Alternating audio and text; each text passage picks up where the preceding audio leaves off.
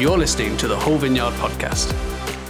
To find out more about the Hull Vineyard Church, go to hullvineyard.co.uk. So, we're going to welcome Josh to the stage now, who is going to bring us a word this morning. Welcome, Josh.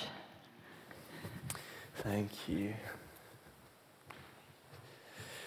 Well, good afternoon. It's 12.04 check my clock because uh, that has backfired horribly in the past. Uh, welcome, everyone. It is so good to have you here. Today, I want to talk about the practice of hospitality. We've, um, as Rach has just shared, we sense the Lord is speaking to us as a community about connection. Uh, we sense the Lord speaking to us about um, what it could look like to invite people into our lives and into our worlds. And I believe actually that radical hospitality is an idea that's time has come. And um, I, I wonder what comes to your mind, guys, when you think of hospitality. I wonder what comes to your mind. For as long as I can remember, I grew up in a household that deeply valued the practice of hospitality. Every single week, at least once a week, if not two or three times, we would have people round to our home for food, not just people from church, but our neighbors and those that were in and around my parents' life, often um, with a lot of brokenness coming in and out of our home and our lives. We would gather around a table with an incredibly wide variety of people. And it's one of the, I think, one of the greatest legacies that my parents left for us as a family is that we got to see firsthand radical hospitality. It's the kind of hospitality that, if I'm honest, was very inconvenient. It's the kind of hospitality that was costly. It was the kind of hospitality that was messy and often disruptive. Um, we had, I mean, a lot of the stories, I think I've shared these in the past, but we had one lady that my mum was leading to the Lord, and she came to faith in the end, and she was battling an alcohol addiction. I remember very vividly, I was about 14 years old. She came into our house and stumbled through the door and hit the floor in our hallway. And uh, my mum and dad picked her up and took her upstairs. And um, just watching that as a, as a young teenager, just the impact of love and how that welcomes no matter their stuff. We had a guy who used to, um, who lived with us for about three or four months, who used to be a, a gang leader in Thailand. He was in a, he was in a Thai jail for quite a while, and he came over and started coming to our dad's church, and, um, and, and he lived with us. He moved in. It was a bizarre season of my life. He, uh, he actually gave me my first mobile phone. I am pretty sure I didn't buy it, but um, I, didn't, I, didn't, I don't even know if mum and dad knew about it, to be honest. I don't know. We didn't ask those kinds of questions. Uh, we had one guy who was an amazing guy who, li- who basically, to all intents and purposes, was homeless. And uh, my mum and dad invited him around for Christmas dinner. Now, I don't know about you, but Christmas dinner in my mind was sacred. Like, this is family time, mom, please, what are you doing? And I'm as a teenager, I'm like, well, don't invite him around. It will just mess up my space. And she's like, no, he's got no one to eat with. We're going to bring him around. And um, he was basically homeless, although I think he lived in a hostel at the time, and my dad went and picked him up. We'd had some family time in the morning, we'd open presents, and one of the things that uh, I got as a present back then was um, some uh, Lynx Africa deodorant. Anyone, any teenagers? I, am actually wearing it still today. this is, I don't know if you can smell it, but this was a, uh, this was a long time ago, and uh, my, yeah, it was, it's delicious. Anyway, so he's there, and this guy, and bless him, he's like, has clear, you know, he's homeless, so he doesn't smell great, and, um, but he's sat on a sofa, and he sees this box of deodorant, and he's like, oh, Josh, can I borrow some? Every bit of me was like, that's my new Lynx Africa, man. Well, come on, please. But I said, yeah, okay, no problem. And he, he just took it and he, he borrowed his arms, armpits, arms, and then he put it down his trousers. and he gave it a spray, and uh, he was like, there you go, have it back. And um, you know, I wish I could tell you I had deep compassion for him. I wish I could say that. But the only thing that was going through my mind was, thank you, Jesus, that that wasn't a roll on. Because it would have been a lot more awkward. Um, but real hospitality is disruptive and difficult. We are also going on a journey in our church through the book of the Psalms. So if you have a Bible, just turn it open to Psalm chapter 68. And I thought it's a wonderful psalm to pick as we collide the Psalms with this sense of God speaking to us about connection and hospitality and relationship. And this is what it says Psalm 68, verse 4 says, Sing to God, sing in praise of his name, which we've done this morning. It's such a special thing. Extol him who rides on the clouds, rejoice before him, his name is the Lord. Verse 5 He is a father to the fatherless, a defender of widows, is God in his holy dwelling. Verse 6, key verse for today God sets the lonely in families. He leads out the prisoners with singing, but the rebellious live in a sun scorched land. God sets the lonely in families. How does God set the lonely in families? Guys, I want to submit to you today that God sets the lonely in families through the local church, through the practice of radical hospitality. And here's a few questions that I want to ask and hopefully answer today with hospitality. What does it look like for us as a community to give our homes to the Lord? and to allow God to use our homes to lead people to Jesus. What would it look like if we went beyond inviting people to a building, which is so important and we should always invite people to church? What if we went beyond inviting people to a building and began to invite people into our lives? How can we effectively empower and equip, every person in our church family to lead people to Jesus no matter where they are, no matter how eloquent they are, no matter how good they perceive themselves to be at sharing their faith. And what if we saw the power of simply gathering around a table with the same eyes that Jesus did? As I believe, church, that if we get and understand the practice of radical hospitality, I genuinely believe it has the potential to transform our homes, but beyond that, our streets and our entire city. I think radical hospitality is an idea whose time has come. And I think it's such a um, such an idea that's so full of potential in this season in particular because of the cultural landscape we find ourselves in. I've got three markers of our culture that I think radical hospitality is the answer to, okay? So let me just go through this quickly. Firstly, we live in a post Christian culture. We've known for a long time we live in a post Christian culture, but over the last few years, we've seen kind of a drastic shift to more like a post post Christian culture. There has been somewhat of a disorienting um, shift towards Christians in our world today. I don't know if you've seen this or felt this. When you read much of mainstream media or follow the most vocal on social media, the shift is really that radical followers of Jesus are not so much seen as the odd or the outcast or the strange, like maybe we were in the past by some groups, but more like the enemy. People are increasingly hostile towards church. And many people in our world and in our city would not just wake up on a Sunday and decide to go to church. Christians are being made to feel more and more alienated. Rosaria Butterfield, who wrote an incredible book that's shaped a lot of kind of my think on this called The Gospel Comes with a House Key Radically Ordinary Hospitality. She says this She says, Let's face it, we have become unwelcome guests in the post Christian world. Our children ride their bicycles in neighborhoods where conservative Christianity is dismissed or denounced as irrelevant, irrational, discriminatory, and dangerous. Many of us go to work in places where sensitivity training has become an Orwellian nightmare. Christian common sense is declared hate speech. The old rules don't apply anymore. Many Christians genuinely don't know what to say to their unbelieving neighbors. The language and the logic has changed almost overnight. I wonder if you felt that. So, over here we have this post post Christian culture. How do we reach, influence, and love people in that world and that sphere. Secondly, we have pandemic culture. Here's a few kind of key markers of pandemic culture. Even as we journey out of it, this will stay around to an extent for a while. Distance has become normal. Relationships have become, on some level, superficial and Zoomified. Anyone fed up of Zoom yet? Yeah, I think I'm fed up of Zoom after about three weeks on Zoom. it's been 18 months. Zoom is a gift but it is hard to have real relationship over Zoom. Zoom is, uh, well, uh, pandemic culture has become less about connection and more about communication, hence why we're doing a real push of connection. People's homes have become their castles. In other words, there is this do not disturb sign on our homes. Don't come in. We want to stay safe, protect our space, isolate, distance. And even as rules change, this will open up. People are feeling the effects of a pandemic, even subconsciously.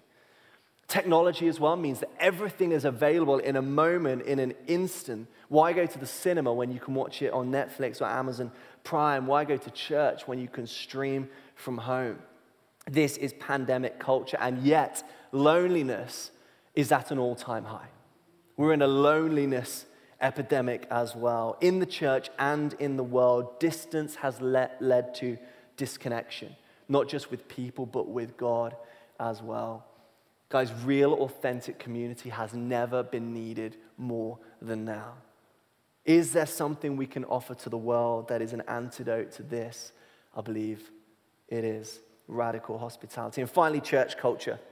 Sharing our faith for so many in church has been for a long time about the few, about the, the maybe the one or two that would be considered gifted or charismatic or introvert, those that have good answers or good at persuading.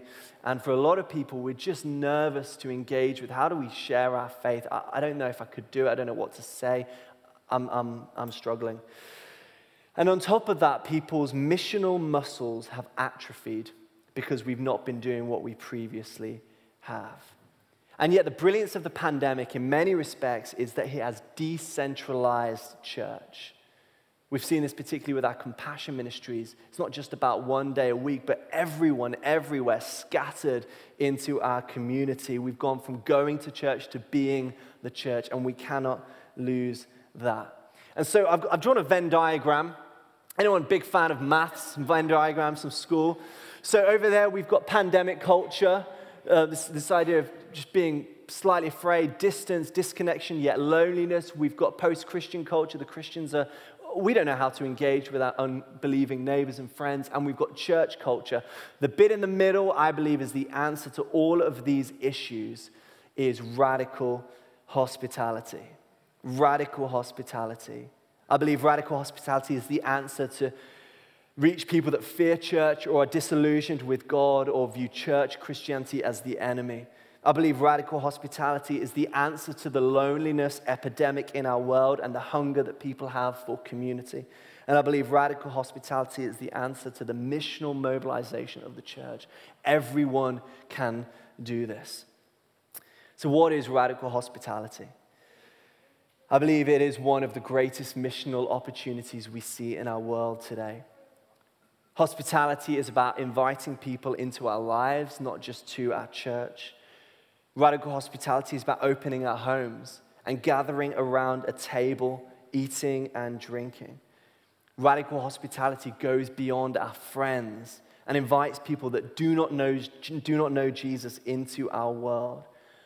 Radical hospitality is about breaking barriers of distance and difference and offering a countercultural welcome to those that are broken and on the margins of society.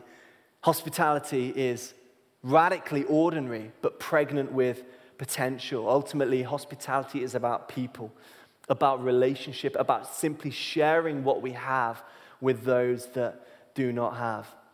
Hospitality is a movement, a grassroots movement of open homes, open lives, and extravagant generosity. Hospitality ultimately communicates the heart of God. It's about friendship, it's about journey, it's the long game of leading people to Jesus. It is costly. And I believe it will change the world if we multiply it. Imagine, church, what it would look like if this community, 300 plus homes across our city, suddenly became open for the hurting and the broken. Suddenly invited people in and opened our doors instead of closing ourselves off. Our homes were no longer our castles or our idols, but outposts of grace with open doors. We talk about church being our home. What if our homes became our church? And every week, every moment, we had our eyes open to see what God was doing and who could we connect with and engage with and invite into our lives. You know, people might not say yes to an invite to church right away. I reckon they'll say yes to an invite to dinner. Rosaria Butterfield says this. She says, radically ordinary hospitality is this using your Christian home in a, in a daily way that seeks to make strangers neighbors and neighbors family of God. And as we read the Gospels, we see that hospitality is an undeniable part, centerpiece, if you like, of the life of Jesus and the early church. In, many, in the view of many, eating and drinking was Jesus' primary method of mission. As we read the Gospels, it's impossible to ignore that the lifestyle of Jesus was permeated and punctuated and marked by eating and drinking, particularly with bad people. Dozens of dozens of times in the Gospels, we see Jesus at a table, eating food, sharing life. In the book of Luke, there are at least 50 references to Jesus and food. In the Gospel of Matthew, there are 94 references to Jesus and food. The New Testament scholar Robert Karris says this about Luke's Gospel. In the Gospel of Luke, Jesus is either leaving a meal, eating a meal, or on his way to a meal. Hands up if you think that's the kind of Jesus that we want to hang out with. Jesus loved food. Tim Chester, who wrote a book called A Meal with Jesus, was amazing. He, he makes a point that the language, the Son of Man came, is only used twice in the Gospel of Luke. One, it's used to describe his mission. The second, Jesus' method. First, it says the Son of Man came to seek and save the lost. That's why Jesus came. How did he do that? Second time, the Son of Man came eating and drinking. If you want to know how Jesus changed people's lives and made a difference uh, and led people into the kingdom, it was basically one meal at a time. Jesus got himself killed, one theologian said, because of the people that he ate with. And I want to submit to you again today that if we get back to radical and intentional hospitality, we will see, see whole households come to faith and our streets and our city transformed. So let me share just six things about hospitality that I think are helpful as we embark on this adventure. Firstly, and this is a challenging one, our homes are not our homes. Our homes are not our homes. Our homes do not belong to us, they belong to Jesus. Great quote. Rosaria Butterfield says Those who live out radically ordinary hospitality see their homes not as theirs at all, but as God's gift to use, to use for the furtherance of his kingdom. What would it look like if, as alongside our time and our energy and our money and our finances and our gifts that we give to the Lord, what if we said, God, you have my home as well? Who could I use this space to bless? What would that look like? Our homes are not a home. Secondly, hospitality has to be an intentional practice. It does not just happen. And uh, let me just say, there are so many of you people in this church community that are living this out already.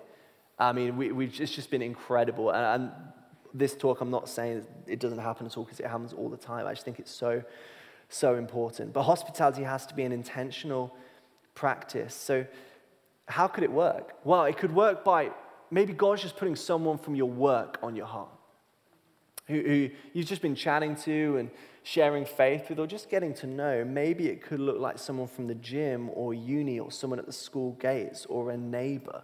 How do you begin the journey of reaching them and sharing life with them? What about hospitality? Inviting them round for a meal, taking them for a coffee. Hannah and I have just moved house. We live in a new house. We really don't know any, many of our neighbors. It is uh, a, quite a different atmosphere to our previous home, but we've got to know our next door neighbors. And um, they just shared last week, oh, we're having our kitchen completely ripped out and put in. And we just thought, I mean, we could, we could cook a meal. So I sent a really simple text. We, don't, we barely know them, and we're the new neighbors. And we just said, look, we, would, would it be okay if we could cook you a meal? And they, they were blown away and they were like, that would be amazing. So Tuesday, I'm cooking a meal. Any suggestions? Anyone want to help me? Oh, I've got to make a good impression. But you could take someone for a coffee. You could just make some cookies. It just begins simply praying, Lord, who in my life are you on? And how can I engage with you in that partnership? What if we set aside a day a month for missional hospitality? What if we regularly cooked more than we needed and inviting people to share just in case someone might come around? It says in the Bible that um, the gift of hospitality, when you, when you have hospitality. You may have welcomed angels into your homes and not known about it. Isn't that awesome? What if we gave every other Thursday night to God and asked God, who could I invite this week round to my house? In the rhythm of the early church, that's what they did all the time. Who could we open our lives to? Thirdly, loving your neighbors includes your neighbors. I know it includes far more than your neighbors. It's more than your neighbors, but it's not less than your neighbors. Who has God placed you in and around? I don't believe that where you live right now is an accident. How could that happen? Uh, when Hannah and I lived in a place called Trinity Grove, which is it's 12 houses in a little grove, we began the journey about six years ago of just wanting to reach our neighbors, inviting them around, and we started a Christmas party, which became a bit of a, a thing, and we would do that, and we would do it. We did a summer cocktail party, just trying to engage, and we had the whole variety of response. We had people who'd never showed up. We had people who came on an alpha course and then stopped coming. We had people who were very anti us because they knew we were Christians and very aggressive. We had people, uh, one neighbor gave her life to Jesus an alpha course last summer. And it was remarkable. Jesus in the parable of the sowers, the sower with the seeds, uh, it, it's so true. And our job is just to scatter the seeds and see what the Lord might do. Fourthly, offer what you have. You do not have to have it all together. You do not need to have a big house. You do not need to have a nice house. You do. If you're single, if you've got a family with young kids, if you're a retired couple with a big garden, if you're a businessman living in a shared house with a shared kitchen, if you're a student in uni block, this is not an invitation to a three course meal. It's an invitation into your life. It's an invitation to friendship and community and relationship, and we need everyone to practice this hospitality. I love this quote. We live in a world that highly values functionality, but there is such a thing as being too functional. When we are too functional, we forget that the Christian life is a calling, not a performance. Hospitality is necessary, whether you have cat hair on the couch or not. People will die of chronic loneliness sooner than they will die of cat hair in the soup. Offer what you have, and as you give it to God, He will multiply it. I promise you the five loaves and the two fish feeds thousands. That was a pretty basic meal. Fifthly, consider those who you would not normally eat with. In the original language, the word hospitality literally means loving the stranger. This is not just about hanging out with your friends. This is about hanging out and inviting the different, the stranger, the refugee, the outcast, the guest. Jesus was constantly eating with bad people, the worst of the worst, broken people, different people. Who are those people that, are go, that have gone unseen their entire life, that are in your world, that we could open our eyes and see and engage with and connect with? You might do this as a home group. You might get a couple of houses together and just do a party and welcome people in.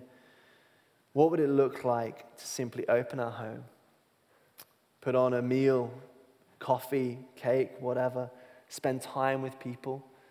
Do small talk.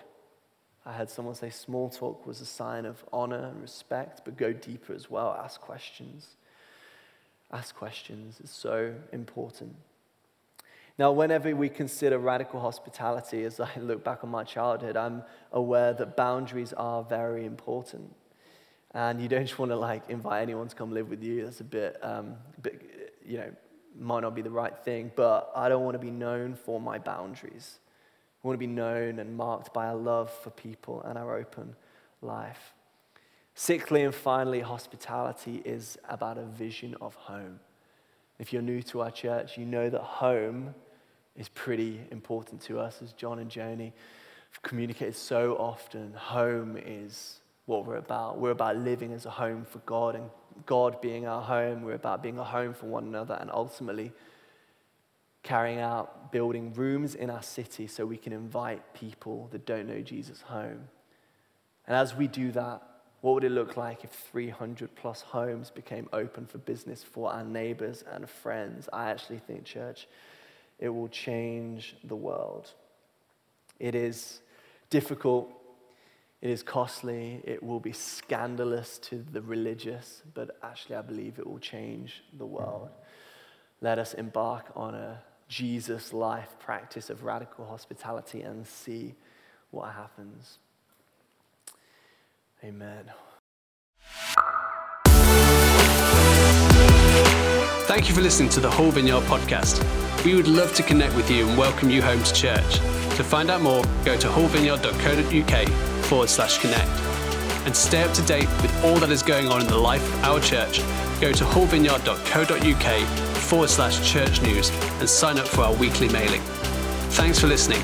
We hope to see you soon.